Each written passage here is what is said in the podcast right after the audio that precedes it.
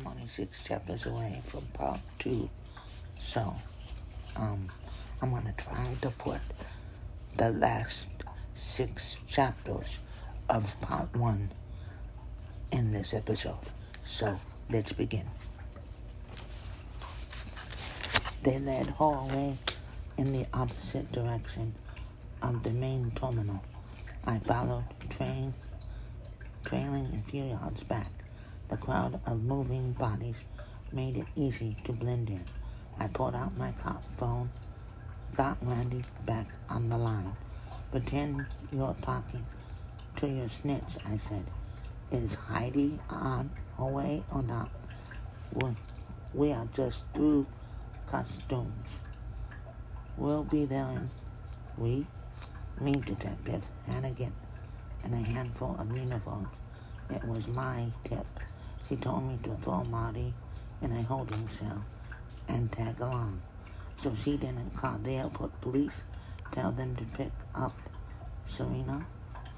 Why would she? Like I said, we're here now. Meanwhile, the airport cops were steering Serena down a side hallway leading to an unlocked metro door. I hung up on Randy. Think, think, officers, I yelled, running. Officers I called, running after them, waving my arms, pretending to be out of breath. Officers, please wait. They turned toward me, looked none too pleased. One of them held up a hand as if to say, That's far enough. Serena turned too. Her face was streaked with mascara, and she was in bad need of a Kleenex. If she recognized me, she didn't let it show. There's an unattended bag at gate 16, I said, which wasn't exactly a lie.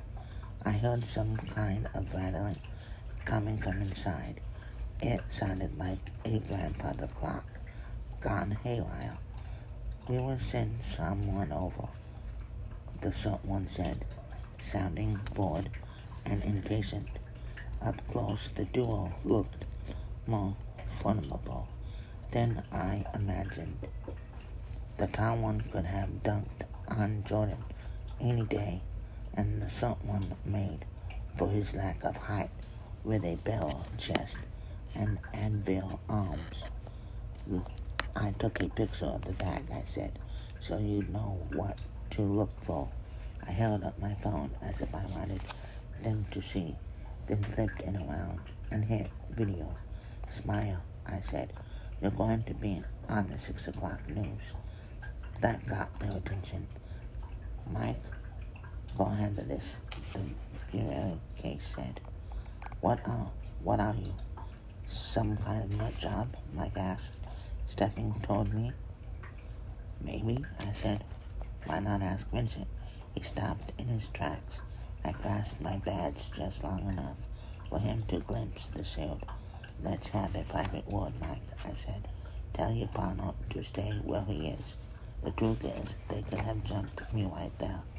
They could have jumped me, and they could have taken me. There wasn't any foot traffic in this corridor, and anyone peering down the hall would have seen two cops making an arrest. Mike seemed to be weighing the option. Luckily, he thought better of it. I pulled him off to the side. Listen, I said, I'm doing you a favor. I've got you on video walking away with the prime suspect in a murder investigation. I'm telling you, drop it. Tampa PD is descending on gate 16 right now. They will want to know who paid you. Maybe you will stand up under a police screen. But do you think Vincent will take that chance? that he'll go, and I will erase this video right here and now. While you're watching, all you have to do is tell Vincent the cops beat you to her. He was anxious now. There was sweat on his brow, and he couldn't make himself stand still. I knew what he was thinking. Do I back down or go to the mat? which scores small points with Vincent Costello, because say what you will about our local mob boss, but he pays way better than the Tampa International Airport Police Department. You will make it up to him, I said. His puffed out chest deflated a full inch. Yeah, all right, he said. Then to his partner, cut her loose. Serena bolted without a word. I gave each of my colleagues a no hard feeling handshake, then turned and followed her. By the time I got to the gate, the spectacle was in full swing. Serena kicking and thrashing like a stout cat while Heidi and Randy held on for dear life. The unis formed a small phalanx on either side, ready to catch her if she broke loose. Oh, me, Serena screamed. Por favor. I joined the so-called onlookers, pushed my sunglasses up the bridge of my nose, and bent my knees until I was just able to see over the in front of me. We are here to help you, Heidi said. You understand? We're, we're the good guys. Serena last out with her feet, hooked her ankles around a bolted down trail, and kept on screaming. My Spanish is less than functional, but I'm pretty sure she said that cops are the real models. To Heidi's credit, they didn't tase her or bend her arm behind her back or even wrestle her to the ground. They just held on until the flight died down. Until the fight died down then calmly escorted her out of the terminal. When they were gone, I sat for a minute and watched the passengers finish boarding. Part of me still wished I could fly, stand by, especially now that I knew there'd be at least one empty seat.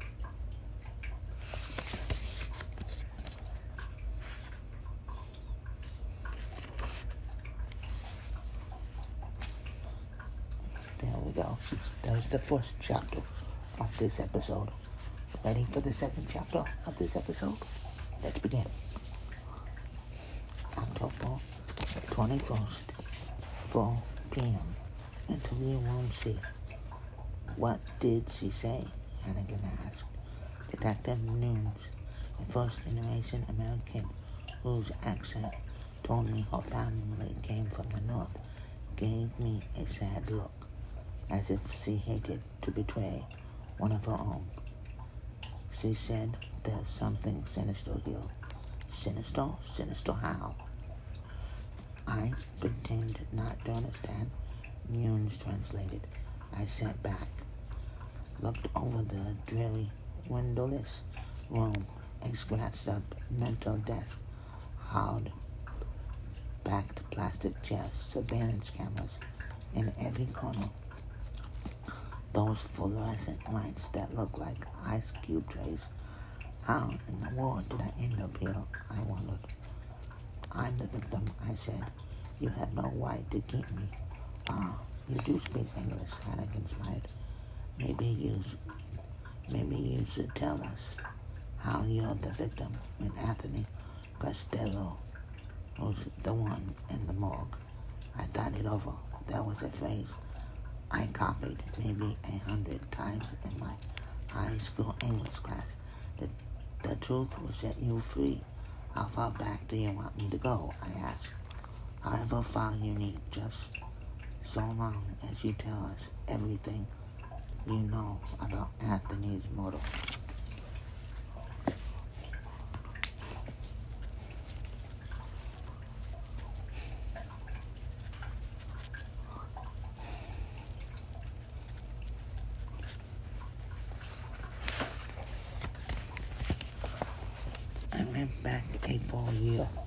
We were standing outside the upstairs guest bathroom, me and Tony. Usually he liked the help to call him Mr. Costello, but when I first got here, the, dub, the double is came out. AY, he said it made me sound like a cartoon. The guy in Anthony wasn't any easier, so we settled on Tony. How many times do I have to tell you? He asked, holding up a green hand towel with a small soap ring in the middle. I'm sorry, I said. It won't happen again. I wish I could believe that. Once more, and I start docking your pay. Now get out of here. Go find something to clean downstairs. I turned to walk away. Dressing me down was nothing new. I hardly even noticed anyone. I hardly even noticed anymore that this was the first time he'd threatened me. Soap washes out. That's the point of soap. But when the towels cost $600 per set, they aren't towels anymore. They're little museum pieces that no one should touch. Hold on, he called after me. We need to talk about that vaccination. Did you make an appointment, like I asked? I searched for a while. I searched for a white line, but came up empty. I was going to do that later, I said. Later, I asked you weeks ago. I told you it was a priority for your visa, but also for my health. This is my busy season. I can't afford to be getting sick. I understand. You can't afford for me to be sick. You think Anna will pay your salary? I shook my head. Wait here a second, he said. He stepped into the bathroom, came back holding up a pill bottle in one hand and a cup of water in the other. Normally, I wouldn't sell these, but since you walk under my roof, giving one to you is the same as giving one to me. An ounce of prevention. What are they? The next best thing to vaccination. They prevent colds, the flu,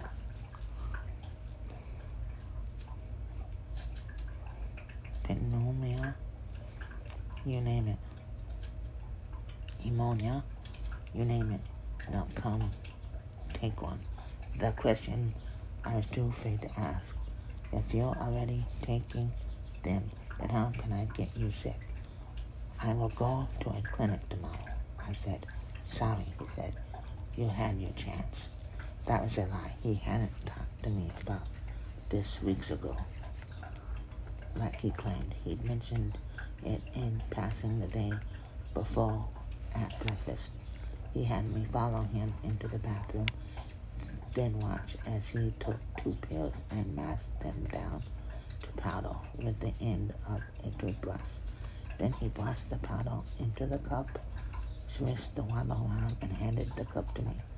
Here, he said, the medicine makes it sway through your system more rapidly once it's dissolved. What choice did I have? My visa, my livelihood, everything depended on this man. I didn't even have enough money for I got home. I took the cup, tried to hide the fact that my hand was shaking. He smiled as I drank it down. Very good, he said, very good. It wasn't until later that I realized this was a trial He wanted to see if the taste of the drink would make me gag or grimace. It didn't. It tasted like nothing. That pleased him. Go on now, he said. I think there's some broken glass in the game room. Anna was stumbling around drunk last night, as usual. I didn't feel dizzy right away, or if I did, then I don't remember it. I only remember waking up eight hours later, lying fully clothed on top of the covers in one of the guest bedrooms with no sense of how I got there. My head was aching. I thought I might vomit. Then I looked over and saw him standing in the corner and buttoning up his shirt. It took me two tries to push myself off the bed. The exhaustion felt like a weight pinning me to the mattress. I turned my back to Tony, sm- smothered off the debit, then started for the door.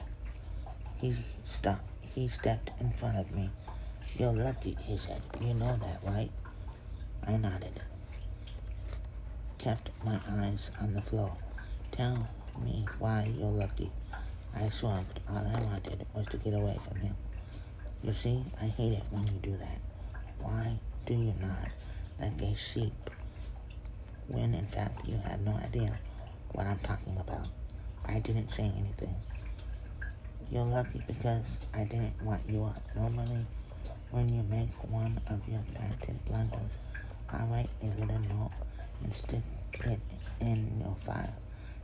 That file will follow you wherever you choose to go in this country. That's how it works. Do you understand? I said I did. You understand that I've been very nice to you? That I've given you a break? I knew what he was really asking. He was asking if I was going to tell anyone about the vaccination. He was asking if I planned to report him. You are very nice to me, I said. Thank you for being so nice. You let me pass. I got as far as the front gate before I started retching. When I was finished, I wiped my mouth with my sleeve and kept walking to the highway. On the bus ride home, I made a vow never to return to that place again. That is the second chapter of this episode. Ready for the third chapter? Let's begin. The next morning, I woke before dawn, packed a small suitcase, and started for the and started for the Greyhound bus station. But I didn't make it any further than my building's front steps. There was a car parked by the fire hydrant across the street, a big, expensive-looking American car. A man got out. I recognized him, but at first I couldn't say from where. Then, then I remembered it was Detective C. Wallace. I'd seen him before when he visited Anthony or came to pick up Sarah because her much smaller, much less expensive car was in the shop. He waved me over. I thought about winning, but what good would it do? Get in, he said. I walked around, climbed into the passenger seat, held my suitcase on my lap. He started driving. I didn't bother to ask where we were going. How are you doing, Serena? Sarah tells me you walk your tail off. She's very fond of you, you know. I nodded. No one in this country had been kinder to me than Sarah.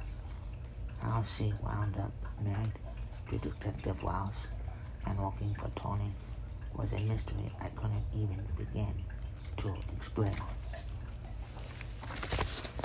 Wallace took the entrance ramp onto the highway.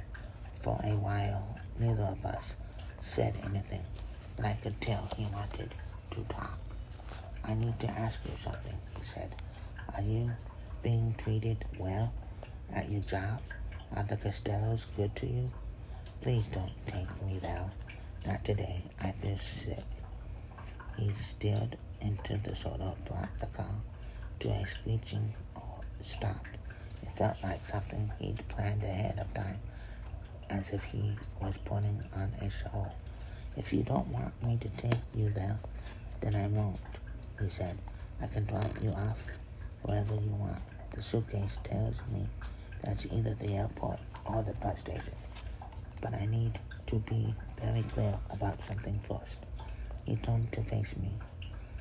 This isn't the kind of job you just walk away from. There will be consequences. With a man like Anthony, there are always consequences. You understand what I'm saying, don't you? I kept staring straight ahead.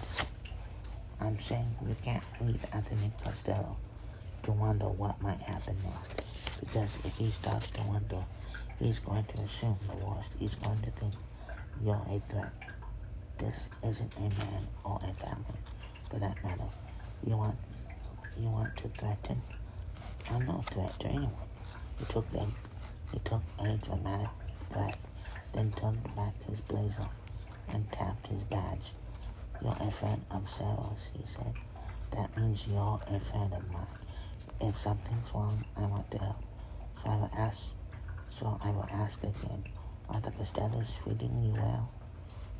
I'm not stupid. I know who he worked for. I knew what he was really asking.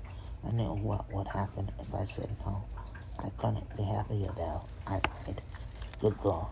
A hour later, we were parked in front of Tony's gaudy modern-day castle, the home I'd only just sworn never to set foot in again. Remember, Scene said, if you have any trouble, you come to me. At that, he drive off, but instead he followed me inside. I headed straight for my maid's quarters, a small room where I was allowed to keep a few belongings, and where I sometimes slept when Anna and Tony had one of the all-night dinners. Party. I shut the door behind me, sat on the edge of the cot, and took long, deep breaths. I thought about calling Simon, my brother, but what could he do against men like Tony and Shane? How could I tell him what happened to me? Besides, Simon had his life here, a life he'd worked hard to make, without help from anyone. Least of all, me. The last thing I wanted was to cause trouble for him. Before long, I heard shouting in the kitchen. Scene and Tony were arguing. At first, their voices were just loud enough for me to hear. But little by little, the volume swelled. They took their fight out onto the deck and closed the sliding doors. But I could still make out every word. I can't keep bailing you out like this, Scene said. You can keep doing whatever it is I tell you to do. You're my errand boy, remember? This is getting too ugly. Oh, you have no idea how ugly things can get. Keep making yourself useful, and maybe you won't. Maybe you won't find out. They yelled. They yelled back and forth some more, and then everything went quiet Till I heard Scene's car peeling out of the driveway. I sat as still as I could for as long as I dared, afraid Tony would turn his rage on me. But he ignored me morning, noon, and night. We didn't so much as cross paths. Back home in my studio apartment, I got on my knees and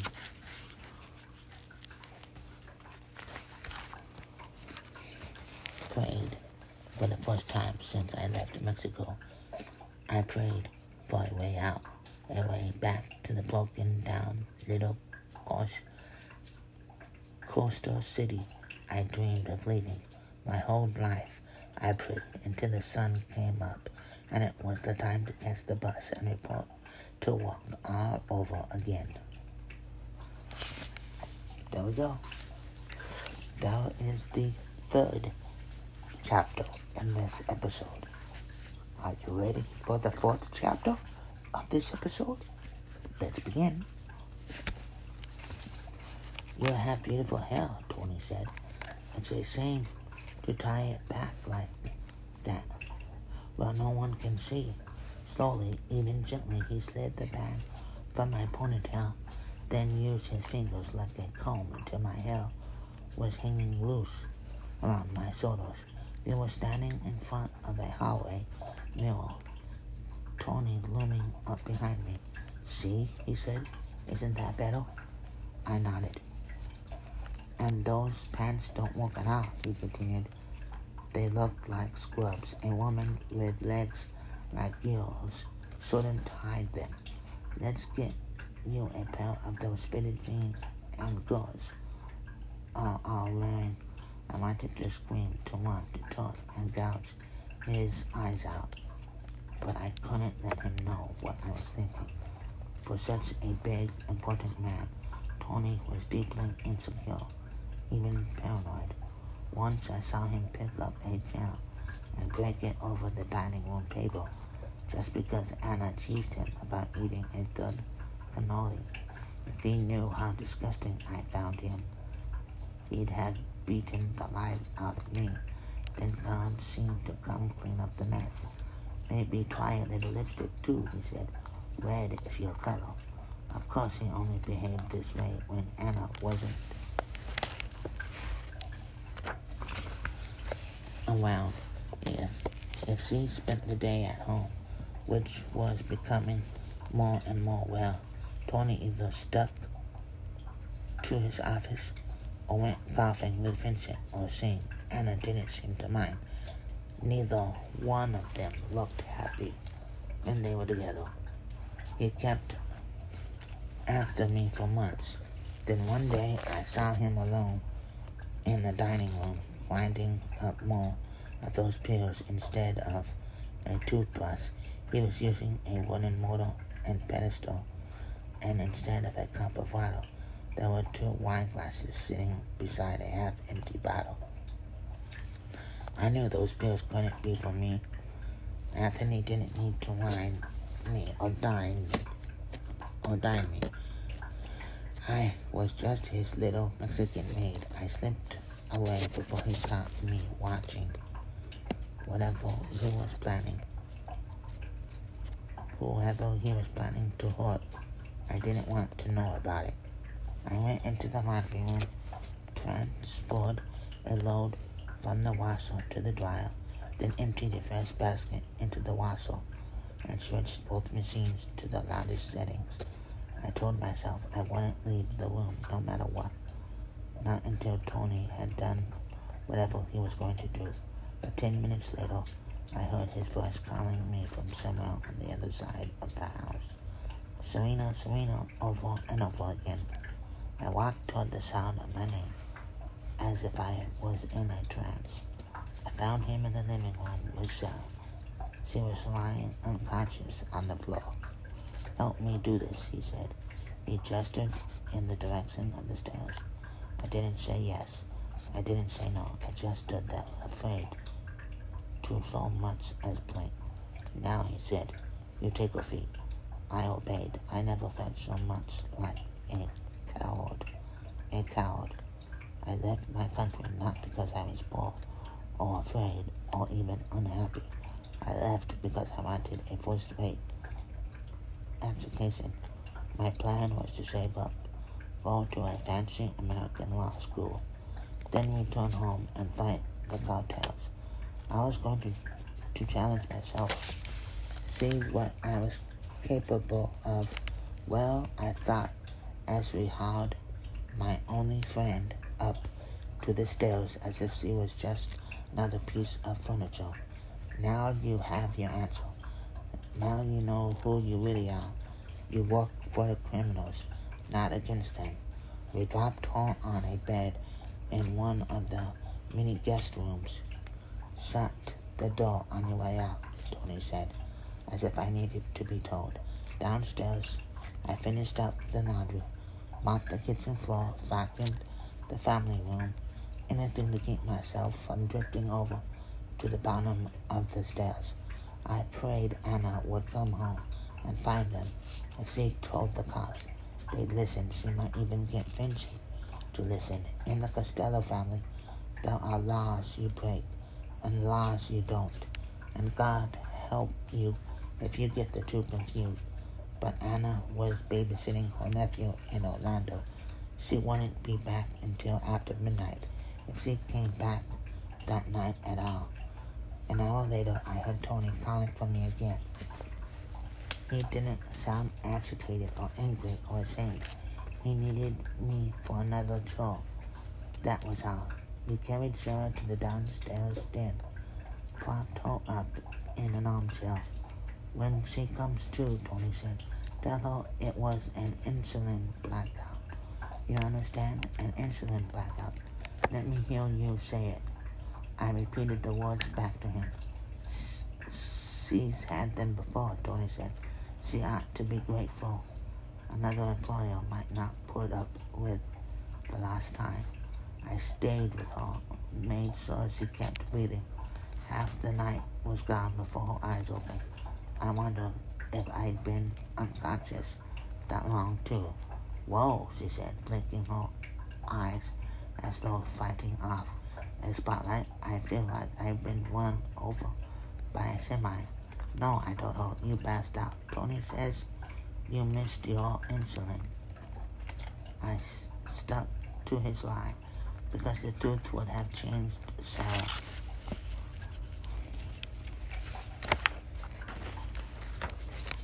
The way it changed me. I couldn't sleep at night without pushing the dresser in front of my door, without getting up again and again to make sure the windows were locked. I kept a can of pepper spray and an enormous craving and an enormous carving knife on the floor beside my bed. I didn't want any of that for Sarah. I hadn't protected her against Tony. The least I, I could do was spell her the constant gnawing feel. Maybe, she said, God, what time is it? Late? Just wait here. I'll be two minutes. I ran to the kitchen, fetched a glass of orange juice and a bottle of aspirin. By the time I got back, Sarah had drifted off again. I set the glass and bottle on the coffee table, then stretched out on the floor at her feet. Without meaning to, I fell asleep. When I woke a few hours later, the sun was just coming up, and Sarah was gone.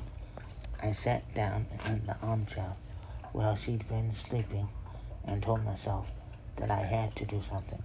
I had to make sure that what happened to Sarah would never happen again. That was when I decided to be brave. That was when I decided to kill Anthony Costello.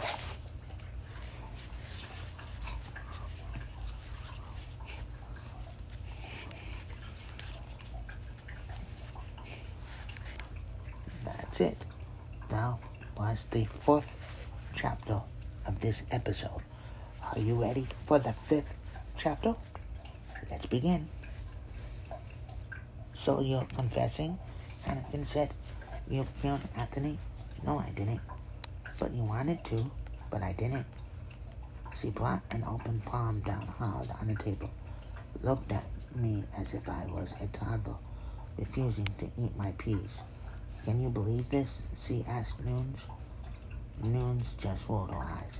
I couldn't tell if if the gesture was meant for me or partner. All I'm hearing from you is motive, Hannigan said. A damn good motive, too. Maybe even self-defense hell. If you told this story to a jury, you might get off with a slap on the wrist maybe the judge would deport you and that that be the end of it. So why not cut to the confessing?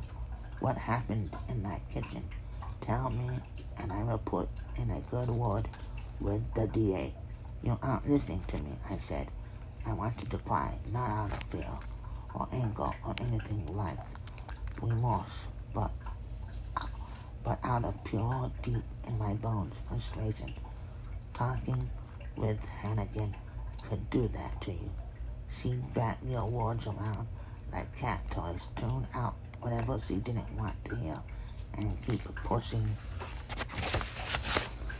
until you broke. I guess that's her job, but beneath the hard-nosed facade, she seemed to be enjoying herself a little too much. Oh, I'm listening, she said. And you know what I think? I think somebody hired you to help them kill Anthony Costello. He deserved it, right? He was a bad guy. He did horrible things to you, to people you cared about. Anyone in your position would have wanted him dead. So who was it you let in the house? Who did the stabbing? I didn't say anything. You know, don't you? You could solve this for us right now. I nodded. We've been squared off on opposite sides of a cold metal table for hours. It was time to bring the day to an end. I know, I said, but he didn't pay me, and I didn't let him in. He did what he did all by himself. Who? You know who. Tell me anyway, Hannigan said. Tell me all of it. I started I started to look for Sarah, but I knew I could feel it. Something was off in the house. Something very bad was about to happen. Then I heard it, shouting coming from the kitchen. Tony and another man. They were fighting over what sounded like the end of a business arrangement. It must have been their arguing that woke me. Sorry, Tony said. What brings Sorry, Tony said, but things don't work that way. They only walk the way I want them to walk. Oh, that's our change, the other man said. You have played your name for all it's worth. It's open season now. Uncle Vincent won't come to your rescue, not this time. You're an embarrassment. You'll be lucky if you get a shallow grave. The voice was familiar, but I couldn't place it. Not at first. You think he will believe you, Tony said? You think you can ruin me without ruining yourself? I crept out of the den and tiptoed into the dining room. From there, I could see part of the kitchen through the open doorway, the part Tony was standing in. I watched him raise his fist, watched the veins bulge in his neck. He lunged forward. I heard a body slam into the refrigerator. I heard glass shatter. I heard cursing and stomping, and then I heard a gasp as Tony came staggering back into view, clutching his gut. You son of a bitch, he said, his voice strained and wet, as if his mouth was clogged with, with soup. I saw the blade before I saw the Sean. He held it out in front of him like a bayonet and shouted. Tony fell to the floor, but Sean kept stabbing him, his arm um, raising and thrusting, rising and thrusting. I clamped my hands over my mouth, ducked under the dining room table. When Sean was done, he wiped the blade on Tony's pants, stood for a while with his hands on his knees, then straightened up and walked down the long entrance hallway as if he was in no hurry at all. I didn't dare move until I heard the front door pull shut. By Sean, Hannigan said. You mean Detective Sean Ross? I nodded. The one who walks in this building? The one who's married to your friend Sarah? I nodded again. Her voice was calm and even. It seemed as if it seemed as if she'd known all along, as if as if this was the very story she'd been pushing me to tell. She, she exchanged a look with Nunes, then turned back to me. You can prove it, she asked. You have proof that it was him? No, I said, I don't have. You're saying Detective Sean Ross committed murder, and you're saying it on the record. You better be damn sure you're right. Sean's cleared a lot of cases in this department. Every one.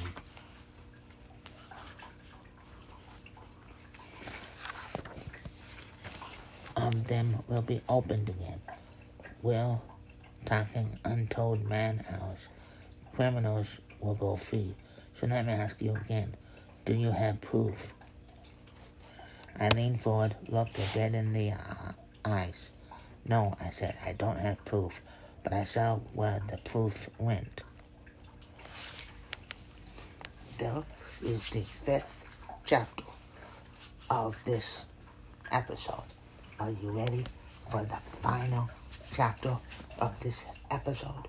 Let's begin. My plan was to stop at Peon's store and go on the way to Simon's apartment. I had Serena's file on the seat beside me, but I needed something more, something that belonged to Anthony and couldn't be copied or reproduced, something Vincent would recognize. There was a pistol from the Civil War that Anthony kept locked away in his storage unit because he was afraid the help might steal it. He'd inherited the gun from his father. Vincent's brother Vincent had hoped to inherit it himself. That was the closest uncle and nephew ever came to a major class. Once the relic turned up in Simon's apartment, there would be no doubt Anthony would have clung to that pistol until the Undertaker pried it from his icy hand. As plans go, this one fell full, foolproof. I was already rehearsing my exit speech. I've handed you your nephew's killer. I'd say I'm done now. It's time for me to walk away. I was stopped at a light a block from the store and go, when they hit me. Squad cars, and unmarked cars, a goddamn armored SWAT truck. There was even a helicopter circling above. The sirens drowned out every other sound. Shock and awe meant a high risk, high profile arrest. The news vans wouldn't be far behind. At first it didn't compute. I thought they were waiting the stolen girl swooping in on Pete and his band of thieves. I was thankful I hadn't arrived five minutes earlier, but when I heard Heidi's voice bleating at me through a loudspeaker, and I saw what must have been half the Tampa police force take cover behind their vehicles, Glocks and rifles pointed at me.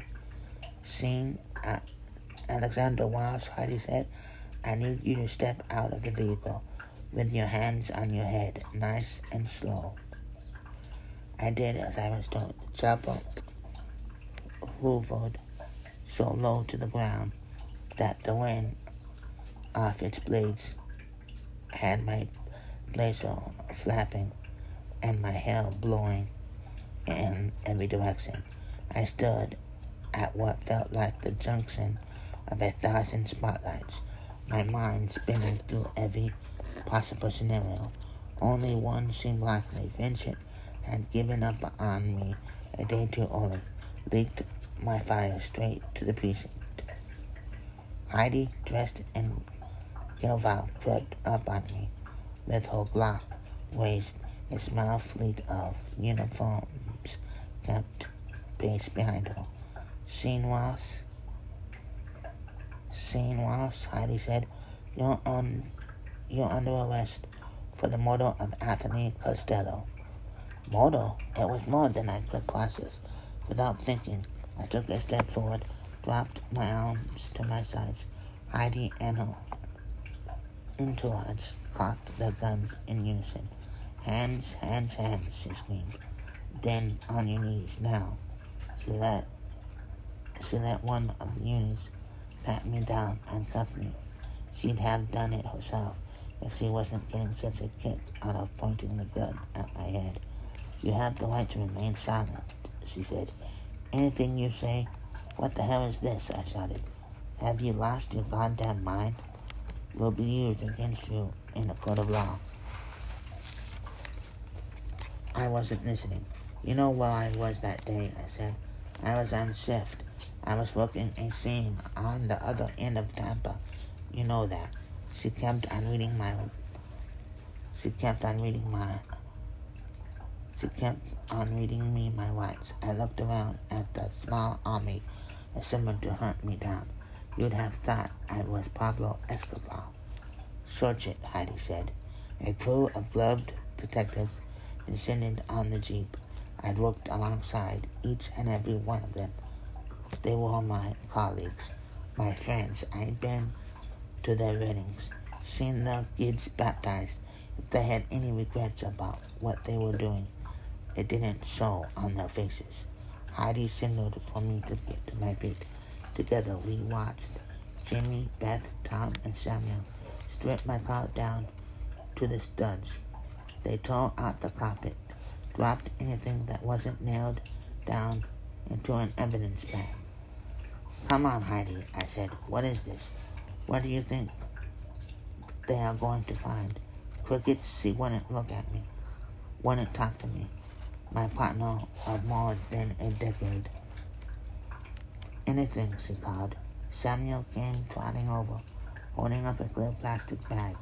Inside was a Navy SEALs custom engraved six-inch commemorative blade. No ghost residue, he said but the size and color match. This is insane, I said. Samuel, do you really think I'd hide a motor weapon in my own damn car? You think I'd drive over to Anthony's and kill him with my own monogrammed knife? Am I really that stupid, Samuel? Look at me. But he'd already turned his back and walked away.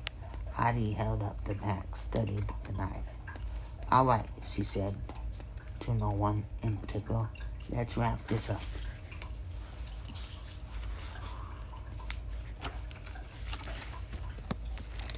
Two uniform I, I'd never seen before steered me toward the back of a squad car. The news vultures had arrived in force. There must have been a dozen cameras on me. I figured, why not give them something worth filming? I've got shit on every one of you, I screamed, swinging my head around, eyeballing my former friends and colleagues one by one. You think I will forget this? You think I'll go quietly? I will bring down every one of you. You think I'm stupid? You just flushed your careers down the goddamn toilet. I'm taking this prime time. The story of the Tampa PD is about to be writ large. Think about that when you're kissing your kids goodnight. I felt a hand on my head pushing me down into the car. I took a last look around. My eyes settled on Heidi. She gave my stare right back then broke into a wide and vicious grin. That is it for part one. That is it for part one of Three Men, Three Women Disappear. The prologue is done and part one is done. I'll see you on the next episode where I start part two with four new chapters. Because from now on, I will read four chapters. But depending on where I'm at, if I'm like three chapters or four chapters away from the next part, I'll just finish finish that part. I'll just finish the part. So I'll see you next time for the beginning of part two. See you next time. Bye bye.